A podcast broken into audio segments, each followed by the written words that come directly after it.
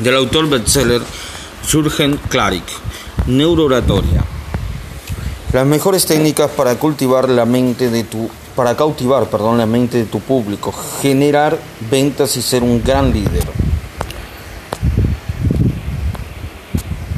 Índice, introducción, principio 1, tu voz, principio 2, tu cuerpo, principio 3, tu ropa, principio 4, tu PowerPoint, principio 5, tu tiempo, principio 6, tu estilo, principio, principio 7, perdón, tus errores, principio 8, tu mensaje, principio 10, tu credibilidad.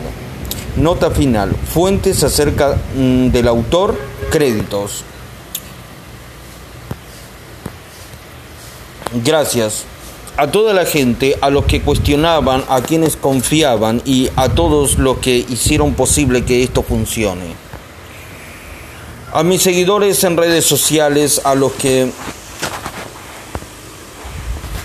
a los que se han mantenido en contacto conmigo a lo largo del tiempo, a mi familia, a Verónica Ospina, a Isabela Claric, a Daniela Claric, a Alejandra Claric, a Teresita Canedo, a Andrés Claric, a Leslie Claric y a Andrés Peláez, Ricardo Pérez, Eduardo Casia, perdón, David Hurtado, Javierito Peláez, Fernando Díez, Blanquita Venegas, a todos los embajadores de la Fundación Via Lab, a mi editora Ichel Barrera y a Alejandra Barrera, que tanto me ayudaron con sus lecturas y sus observaciones. Y agradezco sobre todo ser un hombre con suerte. Toma ventaja de cada oportunidad para practicar tus habilidades comunicativas para que cuando surjan ocasiones importantes tengas el don, el estilo, la nitidez, la claridad y las emociones y las emociones, perdón, de afectar a otra gente. Jim Rom. Repito, toma ventaja de cada oportunidad para practicar tus habilidades comunicativas, para que cuando surjan ocasiones importantes tengas el don, el estilo, la nitidez, la claridad y las emociones de afectar a otra gente. Jim Rom. Introducción. El arte de la comunicación es el lenguaje del liderazgo. James Holmes. Hoy en día el mundo necesita líderes, líderes que sean capaces no solo de dirigir, de orientar a la gente, sino eh, líderes que sean capaces de influir en las personas, que sepan transmitir un mensaje ético de comunicar lo importante que es trabajar juntos para construir un mundo mejor. Personalmente creo que en el mundo no hay una falta de liderazgo, hay una falta de líderes que sepan comunicar sus ideas, que sepan conmover, motivar, sabe cómo sabe perdón, motivar. Hay gente que muere con las mejores ideas dentro de la cabeza porque no sabe comunicarse de manera asertiva. Y este libro está escrito precisamente con la idea de que todo el mundo desarrolle su potencial para comunicar sus pensamientos de, la manera, eficaz. Perdón. Libros sobre oratoria hay cientos, pero ¿qué es lo que hace distinto a este libro? La diferencia está en mi conocimiento de cómo funciona la mente humana. Lo que vas a leer en mi perdón, lo que vas a leer en las siguientes páginas es el resultado de años y años de prácticas respaldada por investigación científica. Está basado en mis conocimientos de neuromarketing y en lo que me ha funcionado a mí, que ha dado a más de 400 conferencias en diferentes países, probadas antes eh, en mis clases y talleres repito, está basado en mis conocimientos de neuromarketing y en lo que me ha funcionado a mí, que ha dado que he dado, perdón, más de 400 conferencias en diferentes países, probadas antes en mis clases y talleres. Si no hubiera encontrado, perdón, un libro como este cuando perdón, si yo hubiera encontrado un libro como este cuando empecé en el negocio del marketing y la oratoria, definitivamente me hubiera ahorrado un largo camino, aunque también es cierto que gracias a que no había un libro así, me vi obligado a hacer una profunda investigación para descubrir por qué el hablar causaba un efecto tan fuerte en las personas. Esto es lo que me permitió llegar a estos tres, a estos, perdón, 10 principios fundamentales de la neurooratoria que he aplicado en mis conferencias ante auditorios de mil personas. Cuando desarrollé la idea de la neurooratoria, tenía en mente crear una herramienta que ayudara a quienes querían perdón, dedicarse a la oratoria profesional, pero rápidamente me di cuenta de que podía llegar a más lejos. Es verdad que puedes aplicar estos principios para hablar ante un gran auditorio, pero también para las presentaciones de trabajo y para comunicar las ideas con claridad y de manera convincente, incluso ante una sola persona. Ten en cuenta que todos en todo momento estamos comunicando algo a través de nuestras palabras, pero sobre todo de nuestra entonación. Los gestos, las miradas, la postura corporal, los silencios, decimos algo tanto consciente como inconscientemente. Por ello es de gran importancia conocer y aplicar estos principios. La idea no es solo ayudarte a dejar atrás el pánico escénico o que aprendas a hablar mejor, sino que principalmente se trata de que cambies por completo tus concepciones sobre lo que significa ser un buen orador. Recuerda que no hay malas ideas, sino malos oradores, así que mi objetivo es que cuando termines de trabajar con este libro puedas vender tu mensaje y venderte tú de una forma en que seas escuchado e influyas en los demás. Vender es mucho más que convencer a un cliente de comprar el producto o el servicio que le ofrecemos. En realidad todos estamos vendiendo siempre en cualquier momento de nuestra vida. Vendemos cuando queremos obtener un trabajo, cuando queremos formar una familia, incluso cuando hablamos con nuestros hijos estamos vendiendo nuestra imagen, nuestras ideas y nuestra visión del mundo. La vida se reduce a tomar decisiones y muchas veces esas decisiones dependen de la manera en que logramos comunicarnos con las personas que forman parte de esas decisiones. Antes de comenzar, quiero decirte que toda la teoría del mundo sobre neurooratoria no te servirá de nada, sino las prácticas diarias. Las prácticas, perdón, día a día. Por eso vas a encontrar una serie de ejercicios que te permitirán incrementar tus competencias como comunicador. Principio 1. Tu voz. Respiración diafragmática. respirar no solo es natural, sino vital. Pero la mayoría de las personas no saben hacer de forma correcta.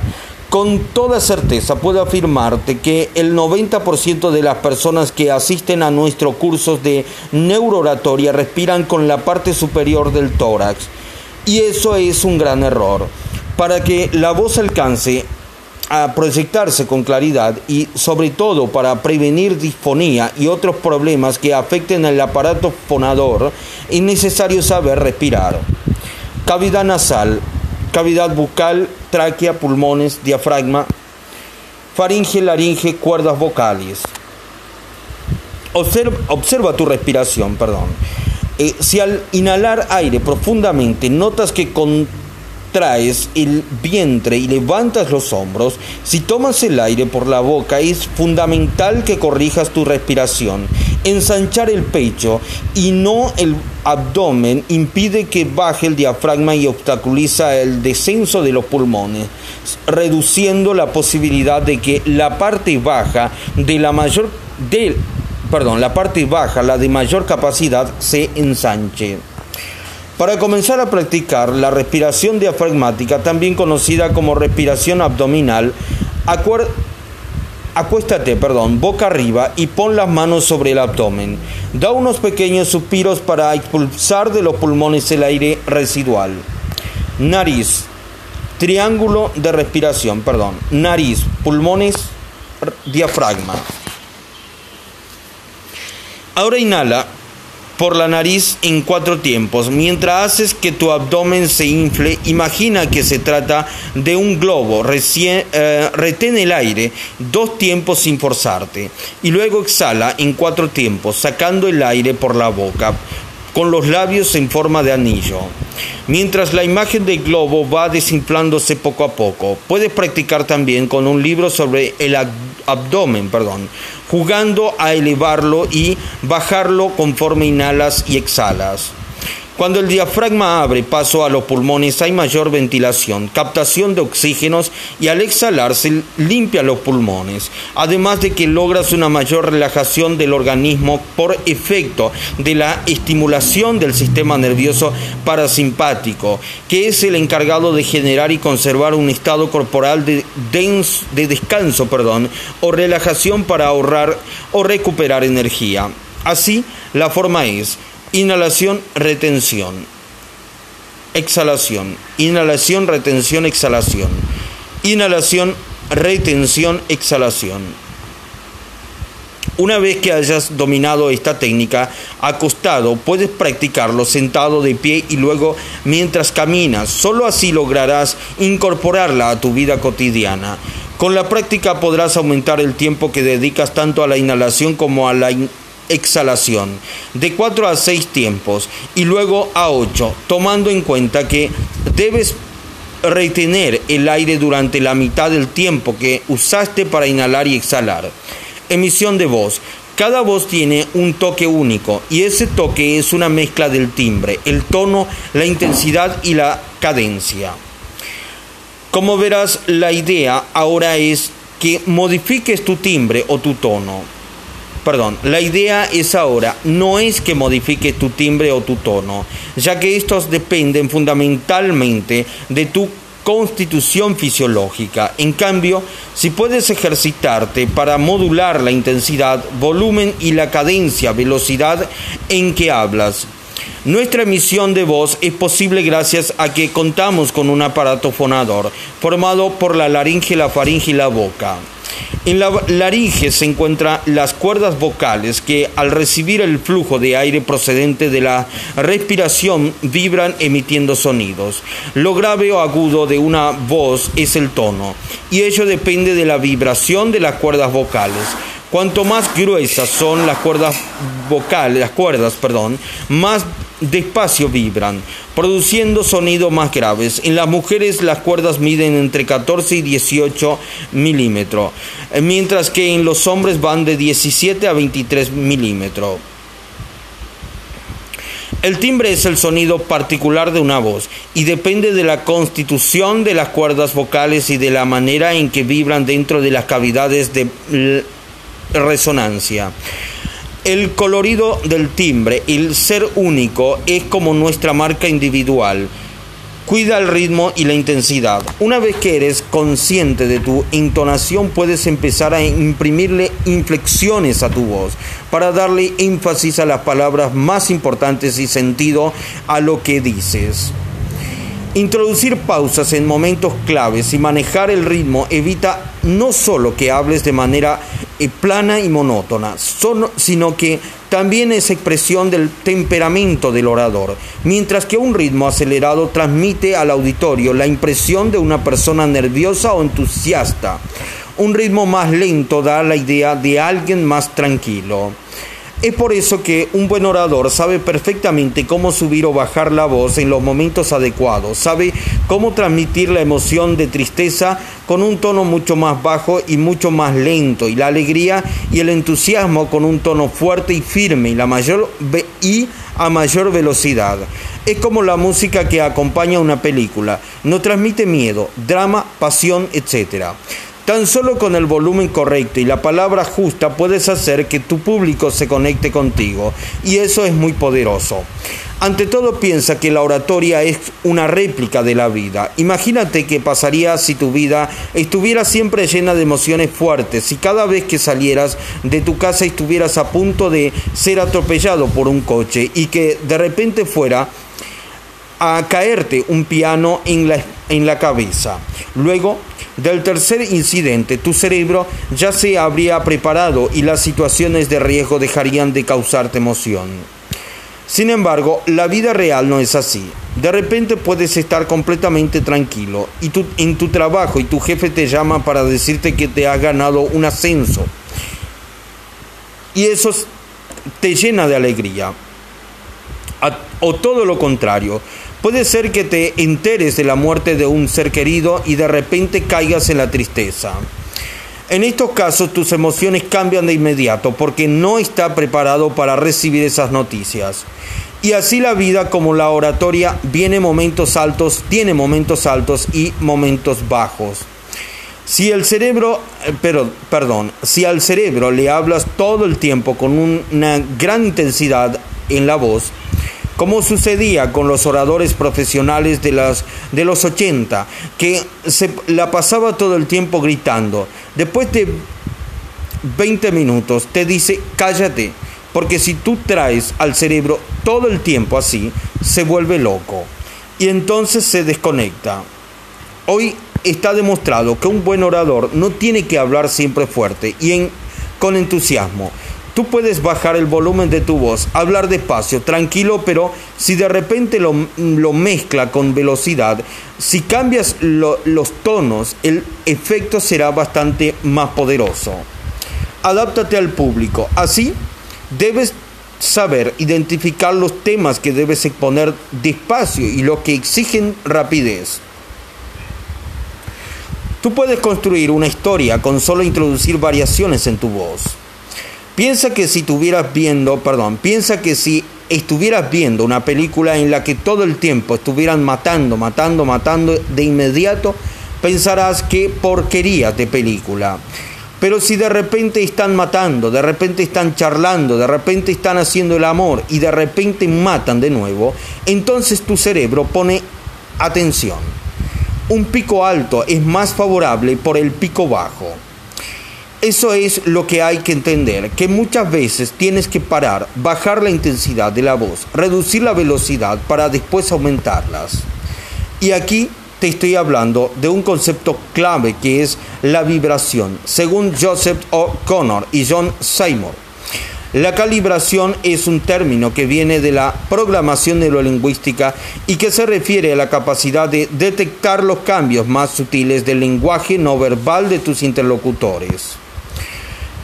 Si aprendes a leer la postura, los movimientos de las manos, la mirada, la respiración, los gestos de las personas que te están escuchando, tendrás una guía para identificar si vas por buen camino y estás siendo capaz de mantener el interés y la atención del público, o si lo estás aburriendo y es necesario que cambies de estrategia. Es, fundamental que tengas suficiente flexibilidad para adaptarte a las necesidades de tu público, que sepas cuándo es necesario hacer una pausa o introducir una metáfora. Y si realmente entrenas tu calibración y logras identificar las señales de tu público, cuando se emociona o cuando está a la expectativa o incluso enojado, te darás cuenta de que cada presentación tiene su propio pulso. Esto resulta muy útil incluso si no tienes en mente convertirte en un orador profesional y tan solo te interesa mejorar tu comunicación en todos los ámbitos de tu vida, ya sea en tu trabajo, con tu pareja o con tu familia. Si entiendes las distintas posibilidades de manejar tu calibración, mejorarías la forma de comunicarte incluso cuando estás hablando con un niño. Los niños naturalmente, perdón, los niños naturalmente tienen más energía que un adulto y es por eso que no les puedes hablar plano, porque se aburren. Ellos son hiperkinestésicos. Eh, Kinéticos, perdón, hiperkinéticos. Así que al hablarles debes ir jugando con la intensidad de tu voz, intercalando altos y bajos, altos y bajos. Pero recuerda que tampoco puedes hablarles siempre con intensidad, porque si en los adultos eso produce un impacto abrumador, en los niños lo que sucede es que, dos, es que los vas a acelerar más. Y muchas veces lo que tienes que hacer es precisamente tranquilizarlos, pues muchas veces ellos no son capaces de tranquilizarse a sí mismos. La calibración pues te permite ser consciente de que cuando hablas con tu jefe no vas a alzar la voz como harías con cuando tu hijo ha hecho una travesura o cuando debes darle órdenes contundentes a un subordinado y mucho menos convendría perdón, proyectar la voz como si estuvieras ante un escenario formando, eh, formado perdón, por mil personas. Ahora, ¿cómo saber a quién hay que hablarle de manera más rápida o más fuerte o más lenta o más tranquila? En realidad no hay una fórmula. Como se trata obviamente de un asunto de ensayo y error, la mejor forma de aprender a calibrar es la práctica. Claves extraverbales. No me veas con ese tono de voz, Dorothy Parker. No me veas con ese tono de voz, Dorothy Parker. Todo esto de lo que te he hablado forma parte de las claves extraverbales de una comunicación. El tono de voz, la entonación, el énfasis, junto con los elementos visuales como la expresión del rostro, los gestos, la postura, son señales que enviamos de manera inconsciente y que son una gran fuente de información. Estos elementos extraverbales son tan importantes en la comunicación que pueden dar una idea bastante precisa del sentido de un mensaje incluso si se desconoce el significado de las palabras. De ello nos habla Oliver Sacks en un relato titulado El discurso del presidente y publicado en El hombre que confundió a su mujer con un sombrero. El famoso neurólogo estadounidense revela la sorpresa que le causó descubrir que el pabellón de eh, afásicos del hospital donde trabajaba un grupo de pacientes se reía al ver en televisión un discurso del presidente Ronald Reagan. Sachs se preguntó cómo era posible que estuvieran tan divertidos unos recelosos otros y hasta enojados si la lesión cerebral que afectaba al lóbulo temporal izquierdo propia de su afasía los imposibilitaba para entender las palabras del presidente. Pero la explicación es bastante simple. Quienes sufren de afasía global tienen muy desarrollada la capacidad de captar la expresividad involuntaria de lo que se dice. Es decir, el tono, el timbre, el sentimiento que acompaña las palabras y eso les permitió a sus pacientes comprender la mayor parte del sentido, independientemente de que no captan las palabras. Esta historia nos obliga a recordar que cuando se trata de comunicar emociones, es bien importante la congruencia entre lo que decimos con palabras y la entonación y el lenguaje el lenguaje corporal, perdón. Esta historia nos obliga a recordar que cuando se trata de comunicar emociones es bien importante la congruencia entre lo que decimos con palabras y la entonación y el lenguaje corporal. Principio 2. Tu cuerpo. Luz le pidió a dos desconocidos que se sentaran frente a frente en una habitación sin hablar y sin comunicarse. El resultado que ambos compartieron en una entrevista posterior fue que sintieron una gran tensión, con lo que es un hecho que la comunicación no solo eh, sucede de forma intencional y consciente, sino que el sentido, el silencio, la ausencia de movimiento, silencio postural, así como cualquier negativa a comunicarse, perdón, son comunicación. Igual podemos afirmar que no hay no conducta, es decir, que es imposible no comportarse. Toda conducta en una, es, en una interacción perdón, transmite un, un mensaje, es comunicación. Así, cuando alguien intenta no comunicarse, no puede dejar de hacerlo. Por eso, es fundamental que seas consciente de que desde el momento en que te subes a un escenario, todo tu cuerpo estará comunicando. Por eso vamos a trabajar para que tu cuerpo no hable de forma inconsciente, que no transmita miedo ni inseguridad, sino confianza. Tú puedes conseguir muchísimas cosas tan solo utilizando el cuerpo haciendo señas y emitiendo algunos sonidos. Recuerda que el 93% de tu mensaje no está siendo comunicado por palabras. Y esto significa que un buen manejo del lenguaje corporal y la entonación adecuada te ayudarán a transmitir con éxito tus ideas. El cuerpo humano es la mejor imagen del alma. Louis Wittgenstein, perdón. El cuerpo humano es la mejor imagen del alma. Louis Wittgenstein. Mejora tu estado de ánimo. Ahora te voy a enseñar los elementos fundamentales para garantizar un adecuado uso de tu lenguaje corporal.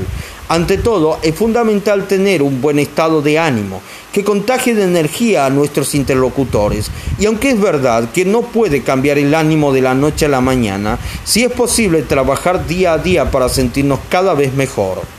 No solo tu mente, sino también tu cuerpo. Es clave en tu estado de ánimo. Tanto tus pensamientos como toda tu fisiología y tu postura se retroalimentan entre sí y ambos mantienen y refuerzan tu ánimo. Así que si quieres modificar tu estado de ánimo de forma duradera, lo primero es empezar por tu cuerpo. Seguramente has oído que para superar un mal estado de ánimo debes llenarte de pensamientos positivos, pero si el estado de ánimo negativo es muy profundo en ti, pensar positivo no va a ayudarte en nada, incluso te va a hacer sentir frustrado. Una vez que haya cambiado tu cuerpo, será posible que te abras a un pensamiento positivo. Para eso, te recomiendo estas técnicas físicas creadas por Rex Connolly, entrenador certificado de, en PNL, psicoterapeuta del United Kingdom Council, que te permitirán sentirte mejor. Intenta convertirlas en un hábito, perdón. Mientras más practiques, alcanzarás mayor beneficios. 1. Corre tu cuerpo de la cabeza, perdón, recorre tu cuerpo de la cabeza a los pies y ve detectando las áreas de tensión. 2. Luego mueve y estira los músculos tensos. Esa es una forma de comenzar a relajarlos. 3. Recuerda que la tensión se acumula principalmente en la cara, en cejas, músculos de los ojos y quijada. Así que estíralos para aflojarlos. 4. Mientras ves respirando de forma pausada. Advertencia, la típica recomendación de que debes respirar profundamente no te ayudará en nada a calmarte. La respiración rápida y profunda eh, te da energía, va a hacer que te agites y aceleras tu pensamiento. Solo una respiración poco profunda te permitirá calmarte. Una vez que has logrado aflojar tu postura y los músculos de la cara, puedes aplicar estos tips para mantener un buen estado de ánimo. Número 1. Aflójate. Camina moviendo suavemente los brazos. También intenta cambiar a la postura opuesta lo más rápido que puedas. Si estás sentado, párate y muévete rápido. Y si estás caminando rápido, cálmate y siéntate. O acuéstate y respira muy despacio o camina muy despacio. La relajación hace que desde tu cuerpo se interrumpa el ciclo mente-cuerpo, alimentándose de negatividad. En esta fase todavía no te vas a liberar del estado de ánimo negativo, simplemente podrás salir del loop entre fisiología y pensamiento, y ello te facilitará cambiar tu forma de pensar. Número 2. Camina como un niño. ¿Has visto cómo caminan los niños? Van rebotando, balanceando los brazos, moviendo las piernas desde la caderas con la cabeza en alto y mirando a su alrededor. En cambio, la gente mayor arrastra los pies dando pasitos desde las rodillas y con la cabeza gacha. La forma en que caminamos tiene un impacto poderoso en nuestros sentimientos. Cuando estamos contentos y entusiasmados caminamos con eh, vitalidad y rebotamos. La gente deprimida deja que su postura se colapse, arrastra los pies y mira al suelo. Camina cinco minutos como si fueran un anciano y luego unos cinco minutos como niño. Registra que afectó, perdón, registra qué efecto tuvo en ti cada tipo de caminata. Para desarrollar una mejor manera de caminar, muévete un poco más rápido e intenta un ligero rebote o incluso da pequeños saltitos. Balancea las piernas desde la cadera y también balancea los brazos mientras caminas. Ve a tu alrededor, sube la vista al cielo e intenta no clavar la mirada en el suelo. Número 3. Los eh, ojos sonrientes. Sonríe con toda la cara no solo con la boca. Es fundamental que aprendas a sonreír con los ojos. Deja que tu sonrisa vaya desapareciendo poco a poco, pero no por completo. Cuando tu sonrisa incluye a tus ojos, provoca un ondulamiento hacia arriba de los músculos de tu párpado inferior. Mantén ese ondulamiento todo el tiempo para lograr unos ojos sonrientes. Puedes lograrlo subiendo ligeramente las comisuras de los labios mientras sonríes con los ojos.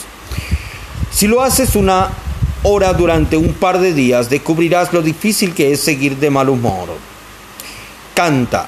Cantar te permite cambiar tu estado de ánimo inmediatamente. Escoge canciones alegres, con un ritmo vivo, y cántalas durante 5 o 10 minutos.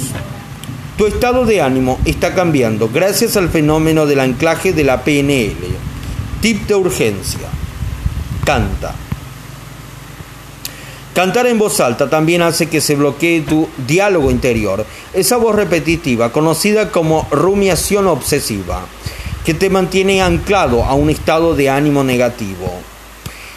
El escenario, la idea de entrar en un escenario completamente vacío puede resultarte intimidante y hasta aterradora. Mientras que un actor de teatro se encuentra con un espacio donde hay toda una escenografía montada y otros actores, el conferencista se encontrará cuando se encontrará, perdón, cuando mucho con un podium. Para que no veas el escenario, perdón, como un amplio espacio vacío, vamos a usar una diagramación que regula los movimientos de los actores en escena. Esto hará que en vez de ver un espacio inmenso, lo dividas en seis cuadrantes. Escenario. Público.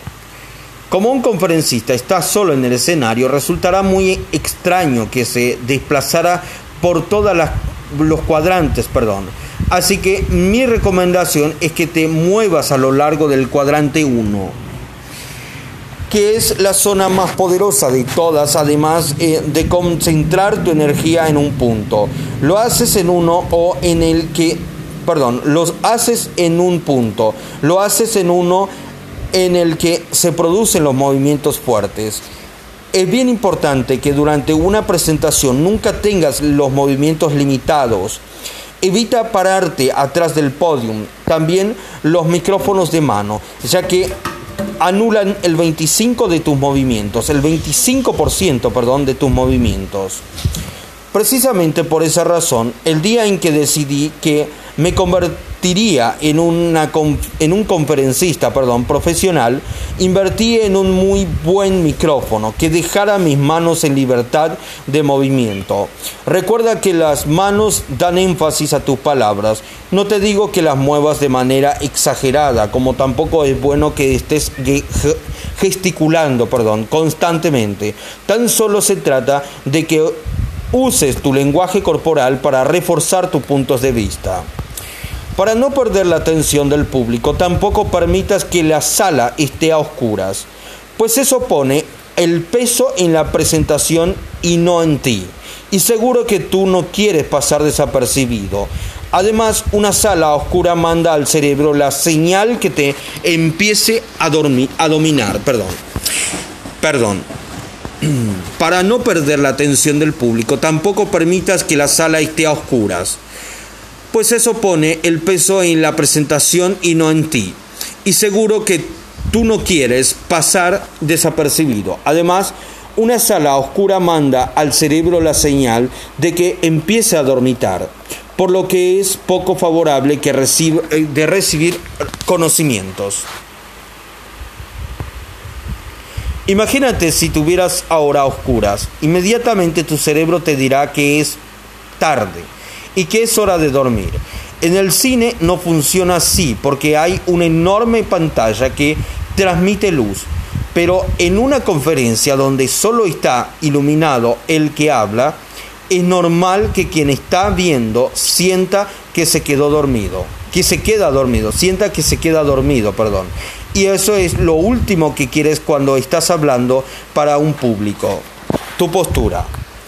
Una vez que estás sobre el escenario, lo primero es que estés bien plantado, pues eso dará una sensación de seguridad. Párate en las piernas separadas a la altura de los hombros y fija los talones sobre el piso. Así lograrás estabilizar, estabilidad perdón, y firmeza. Tus pasos también deben transmitir seguridad. Un andar firme se logra pisando primero con los talones, para colocar después toda la planta de tus pies. Tus zapatos no tienen que ser elegantes, sino más bien cómodos. Caminar con comodidad te ayudará a proyectarte como una persona flexible. Al desplazarte también considera que cuando necesites dar énfasis a una expresión debes realizar movimientos fuertes desde cualquier área hacia el frente, hacia el frente perdón, y al centro o de los lados hacia el centro. En cambio, si necesitas bajar la energía, considera los movimientos débiles, del centro hacia atrás o del centro hacia los lados. Otro elemento que debes cuidar cuando estás frente al público son los brazos y tus manos. Cuando hablamos, nuestras manos se mueven automáticamente para reforzar lo que decimos. Así que es bien importante que aprendas a controlar las manos, de lo contrario expresarán angustia o inseguridad, sobre todo si eres observado por una gran multitud de personas. Es muy común que al sentirnos expuestos frente a un auditorio intentemos protegernos de las miradas, ya sea ocultando las manos en los bolsillos o cruzando los brazos. Eh, peor todavía es dejar que nuestras manos hagan movimientos repetitivos de manera inconsciente. Estos tics nos traicionan ante el público. Uno de los problemas más frecuentes es no saber qué hacer con los brazos, dejarlos caer o a los costados, perdón, puede hacerte sentir desnudo. Aquí te recomiendo te recomiendo algunas posturas que te ayudarán a manejar tus brazos para darte equilibrio y seguridad y que Judy James explica en su libro La Biblia del lenguaje corporal. Manos de pedir. Ambas manos extendidas, con los codos flexionados, perdón, en ángulo recto. Las manos quedan eh, rígidas y paralelas. Gestos en campanario. Con los brazos doblados, junta las manos y haz que se toquen las yemas de los dedos a la altura del vientre. Los codos quedan a la altura de la cintura. Suele considerarse una postura de poder. Si diriges tus dedos hacia adelante, transmitirías, transmitirás perdón, un mensaje positivo. Hay dos variantes de la posición anterior. Campanario ascendente. Los dedos apuntan hacia arriba, dando un mensaje de tranquilidad y concentración. Campanario descendente. Los dedos apuntan hacia el suelo. Esta posición indica una escucha crítica, gestos de barrera. Cruzar los brazos o las piernas pueden resultar muy útil cuando se necesita hacer una pausa para cerrar algo que fue muy contundente. Puede interpretarse como una señal de protección, pero aplicada esporádicamente es una señal de poder. Exposición frontal. Con las manos tras la nuca y las piernas abiertas, dejas al descubierto el tórax. Te desnudas por completo, con lo que das la imagen de despreocupación, lo que te pone como dueño de la situación. Transmite una gran confianza y además una actitud flexiva y de autoridad. Manos en los bolsillos. Es un recurso muy efectivo eh, si se usa cuando quieras dar la impresión de modernidad, elegancia y confianza en ti mismo. Dar la espalda al público. Es una posición que anula la posibilidad de comunicar tus em, emociones. Es una posición cerrada que corta casi por completo la comunicación, pero, perdón, pero resulta muy útil cuando quieres dar un efecto dramático. Te permite ocultar tus emociones o sentimientos, crear un toque de suspenso o dar una pausa antes de darle al público una pista importante. Como su significado es un intento de no comunicar, es imprescindible que su duración sea mínima y que sea un recurso que apliques de forma completamente consciente. Un ejemplo que es interesante ver es el de Donald Trump. La manera en que utiliza el lenguaje no verbal y sobre todo como lo hizo como candidato fue muy interesante y resulta un gran aprendizaje. Los invito a que hagan un experimento, los invito a que hagan un experimento. Vean los debates que tuvo Donald Trump tanto en la campaña republicana perdón, como en la presidencial entre Hillary Clinton, pero háganlo sin volumen. Se darán cuenta del impresionante manejo del lenguaje corporal que tiene. En un artículo de CNN, David Gibbons, el director del Center for Nonverbal Studies, Centro para Estudios No Verbales, en Pokane, Washington, analizó minuciosamente la manera en que Trump comunica con el cuerpo y llegó a unas conclusiones impresionantes. Cuando se trata de lenguaje corporal, nadie hace mejor, simplemente neutraliza a la oposición. Cuando sus opositores parecen ser rígidos, Trump es excepcional para comunicarse con su cuerpo. Nadie lo ha hecho así de bien desde John F. Kennedy o Mussolini. En el mismo artículo, Nick Morgan, experto en comunicación y autor del libro Power Cruise, Power Quest, perdón, perdón, Señales de Poder, explica con más de detalle, con más de detalle los gestos que hace Trump para resaltar ese papel de macho alfa que tanto le gusta transmitir. Algunos ejemplos son, cuando sus oponentes dicen algo que no le gusta, él frunce los labios, muy similar a la forma en que un padre podría fruncir el ceño cuando un niño se porta mal. Su, mm, su voluminoso cabello también dice mucho, dando a entender que él no tiene miedo de hacerse notar. En los debates, Trump se inclinaba hacia adelante en el atril como si estuviera haciendo una flexión de brazos, toda una demostración de poder. Hace gestos directos a la audiencia, con lo que vuelve la relación con ella mucho más personal de lo normal. Cuando hace estos gestos, por lo general, tiene las palmas hacia arriba, como diciendo, soy honesto, soy quien soy y pueden confiar en mí gira su torso completa hacia sus oponentes, en lugar de hacerlo solo con la cabeza o los hombros, lo que demuestra que no tiene miedo. La ciencia detrás del lenguaje corporal.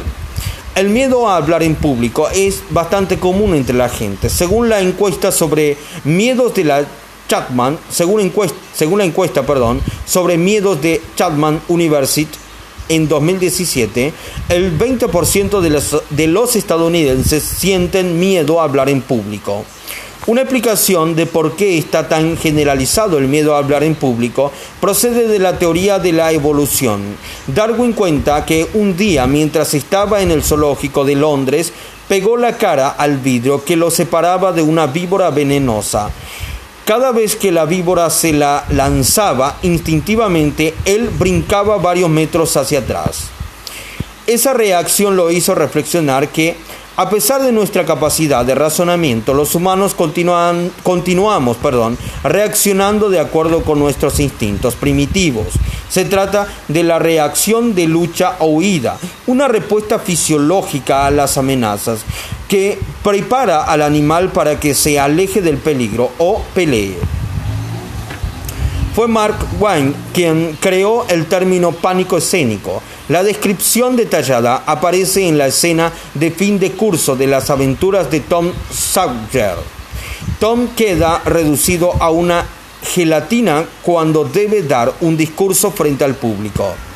El pánico escénico el pánico escénico transmite la sensación de estar completamente desprotegido y vulnerable según el teórico cultural británico, según el teórico, cultural británico Nicholas Ridout, el pánico escénico es un fenómeno de la modernidad que se inaugura en 1879 con la introducción de la electricidad en los teatros europeos, que abrió la posibilidad de oscurecer toda la sala, dejando al actor aislado bajo los reflectores y viendo hacia un punto invisible. Al estar bajo los reflectores, la sensación inmediata es de estar expuesto, desnudo y solo. De ahí que el rapero Jay Z haya dicho que contra lo que la mayoría de las personas piensan, la costumbre de agarrarse la entrepierna común entre los raperos no es una vulgaridad, sino un mecanismo de defensa. Los jóvenes que se suben en un escenario, algunos por primera vez en su vida, y se encuentran con un océano de fans, se sienten desnudos y muertos de miedo. ¿Y qué haces cuando estás desnudo? Te tapas. Para casos fuertes de pánico escénico, hay quienes recomiendan el uso de bloqueadores para la ansiedad. Sin embargo, el neurólogo estadounidense Oliver Sacks, pese a haber sufrido aceleración de los latidos de sudor, de los latidos, perdón, sudor de manos e incluso congelamiento de los dedos de manos y pies, cuenta que luego de un par de minutos de, de enfrentarse, perdón, al público, comenzaba a disfrazar la experiencia, a disfrutar, perdón, la experiencia. En su opinión, justamente esa tensión, aunque muy desagradable, es el requisito previo para desenvolverse bien después. Principio 3. Tu ropa. Obviamente, le pregunté a Akio Morita cuál era la razón de que los empleados de una compañía tan prestigiosa utilizaran uniforme como si estuvieran en secundaria y la respuesta resulta bastante interesante.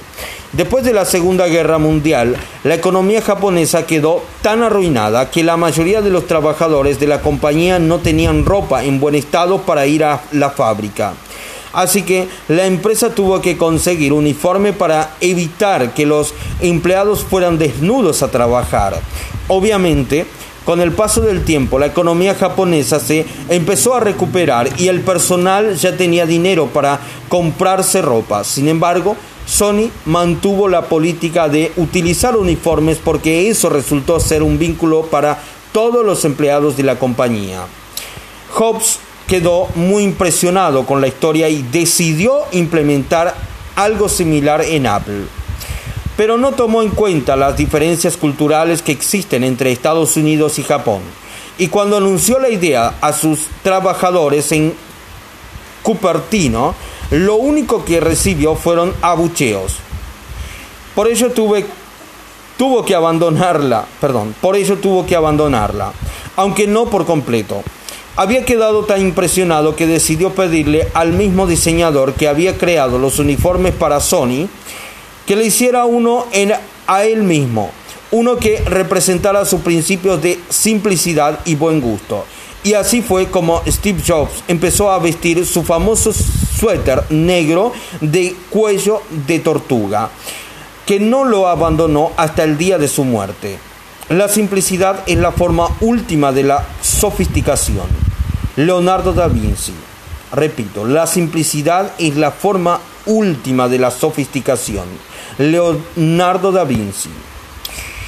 Esta historia aporta una explicación razonable a lo que podría entenderse como un simple capricho. En mi caso, yo visto de negro por razones obviamente distintas. Desde la perspectiva de la neurooratoria, nos interesa resaltar la cara y las manos, que de todo el cuerpo no perdón, que de todo el cuerpo son lo que más comunican y el negro es el color ideal para proyectarlas a un primer plano. El negro es tan poderoso para dar una conferencia que los mejores oradores del mundo se visten de negro. El negro en Quora, una página que responde innumerables preguntas en la red, el Flauneur Gerald Brice de una explicación bastante detallada de la tendencia a vestir de negro. El negro ya no está asociada, asociado perdón, al duelo o la tristeza. Es un color para usar si no perdón, es un color para usar si no uno quiere, si uno quiere, perdón, ejercer poder sobre los otros, sentirse seguro o concentrarse. Repito, en Quora, una página que responde innumerables preguntas en la red, el Flan, Flaneur Gerald Briais da una explicación bastante detallada de la tendencia a vestir de negro. El negro ya no está asociado al duelo o la tristeza. Es un color para usar si uno quiere ejercer poder sobre los otros, sentirse seguro o concentrarse. El negro es teatral, no deja diferente no deja diferente. Provoca, pero no es necesario ser gótico para vestirse de negro. Hay maneras muy chic de hacerlo. Todo depende del corte y la calidad de la tela. El negro es también sinónimo, sinónimo perdón, de elegancia y de simplicidad, porque el negro es sentido como un color neutro que no expresa sentimientos apasionados. Además, muchos son los que se visten de negro para camuflarse. Se esconden detrás de este color que es eficaz para borrar los efectos. Los artistas aparecen en escena frecuentemente vestidos de negro.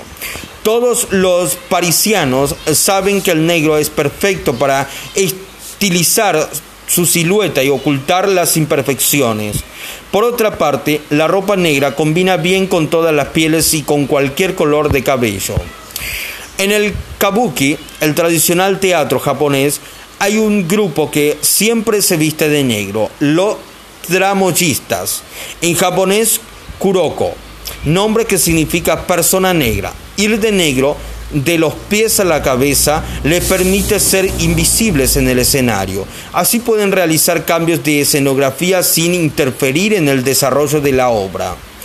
El negro también tiene una historia en el mundo de la moda. Las innumerables publicaciones que tratan de responder a la pregunta de dónde proviene la moda de vestir de negro coinciden en que es un color que transmite poder, control e importancia a quien lo viste, y por ello se asocia con elegancia, autoridad e individualismo.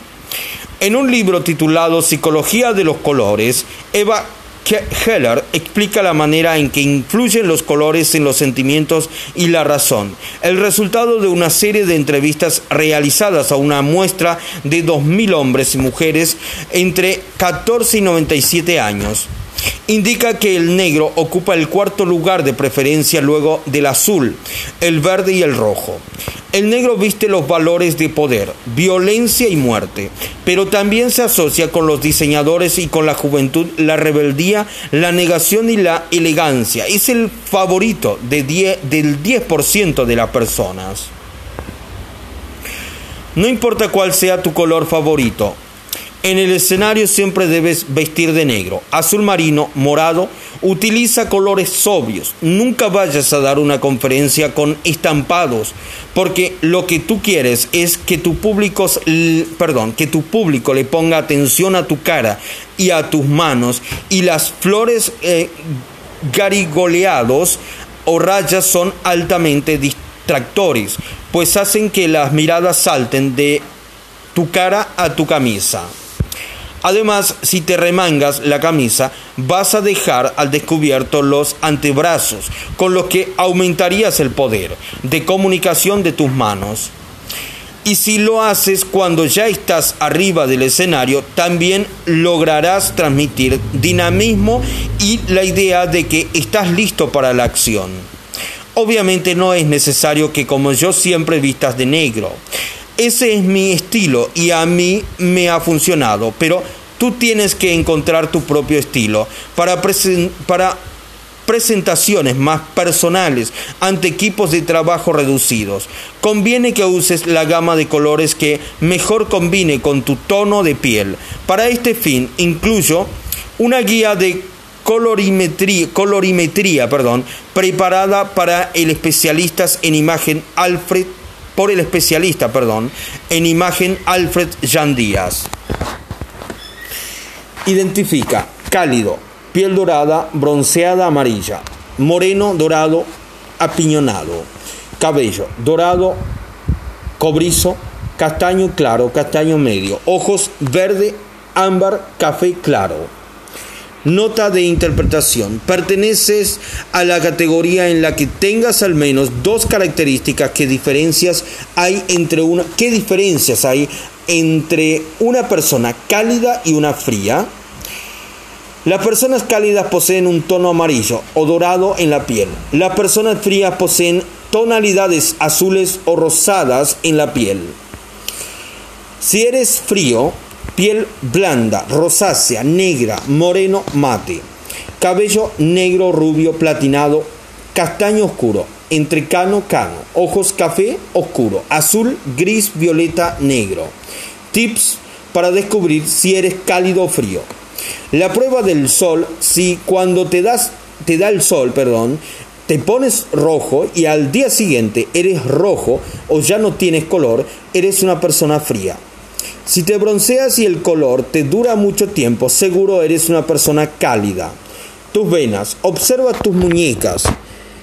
Si tus venas son azules o violáceas, tu tono de piel es frío. Si son verdes, eres cálido. Encuentra tu estación. Primavera, piel dorada, amarilla, porcelana, marfil dorado, beige dorado, cabello dorado, rubio, cobrizo, castaño claro. Ojos verde, café, café claro, azul verde, azul brillante, verde brillante. Verano, piel pálida, rosada, muy blanca y rosada. Beige rosado, marfil rosado. Cabello rubio cenizo, rubio muy claro, café claro con tonos rojos. Ojos gris, azul, grisáceo, azul.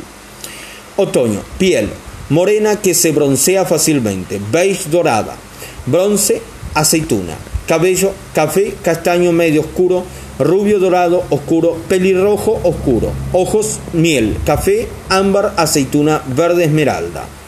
Invierno, piel muy blanca, morena, apiñonada, cabello negro, castaño oscuro, entrecano, canas plateadas, ojos negros, café oscuro, azul muy brillante, violeta. Ponte lo que te favorece. Primavera. Tu aspecto.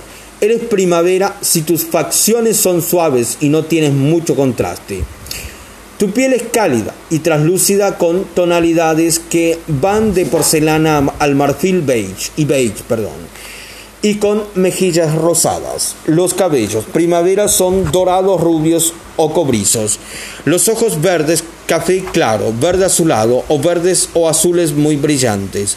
Evita a toda costa colores oscuros, con mezclas de azul, también los colores opacos. Negro y blanco pueden llegar a contrastar mucho con el tono de tu piel, lo que resulta muy poco favorable, muy poco favorecedor, perdón.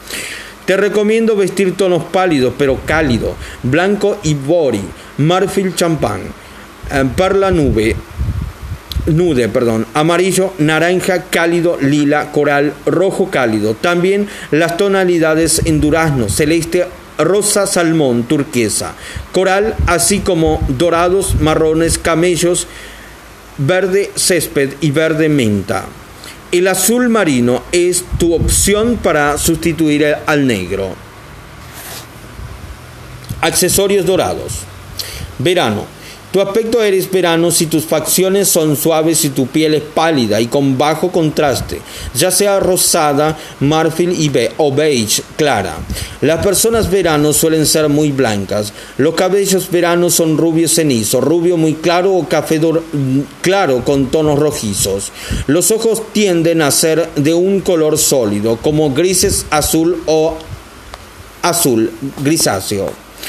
Evita a toda costa colores muy oscuros como el negro y los colores eléctricos o saturados, los naranjas y los cálidos dorados, cafés ocres, así como los altos contrastes. Te recomiendo los colores pastel, los tonos neutros como el blanco, gris perla, rosa pastel, azul pato, azul pastel, verde menta, amarillo hielo, lavanda, rojo azulado, frambuesa y champán.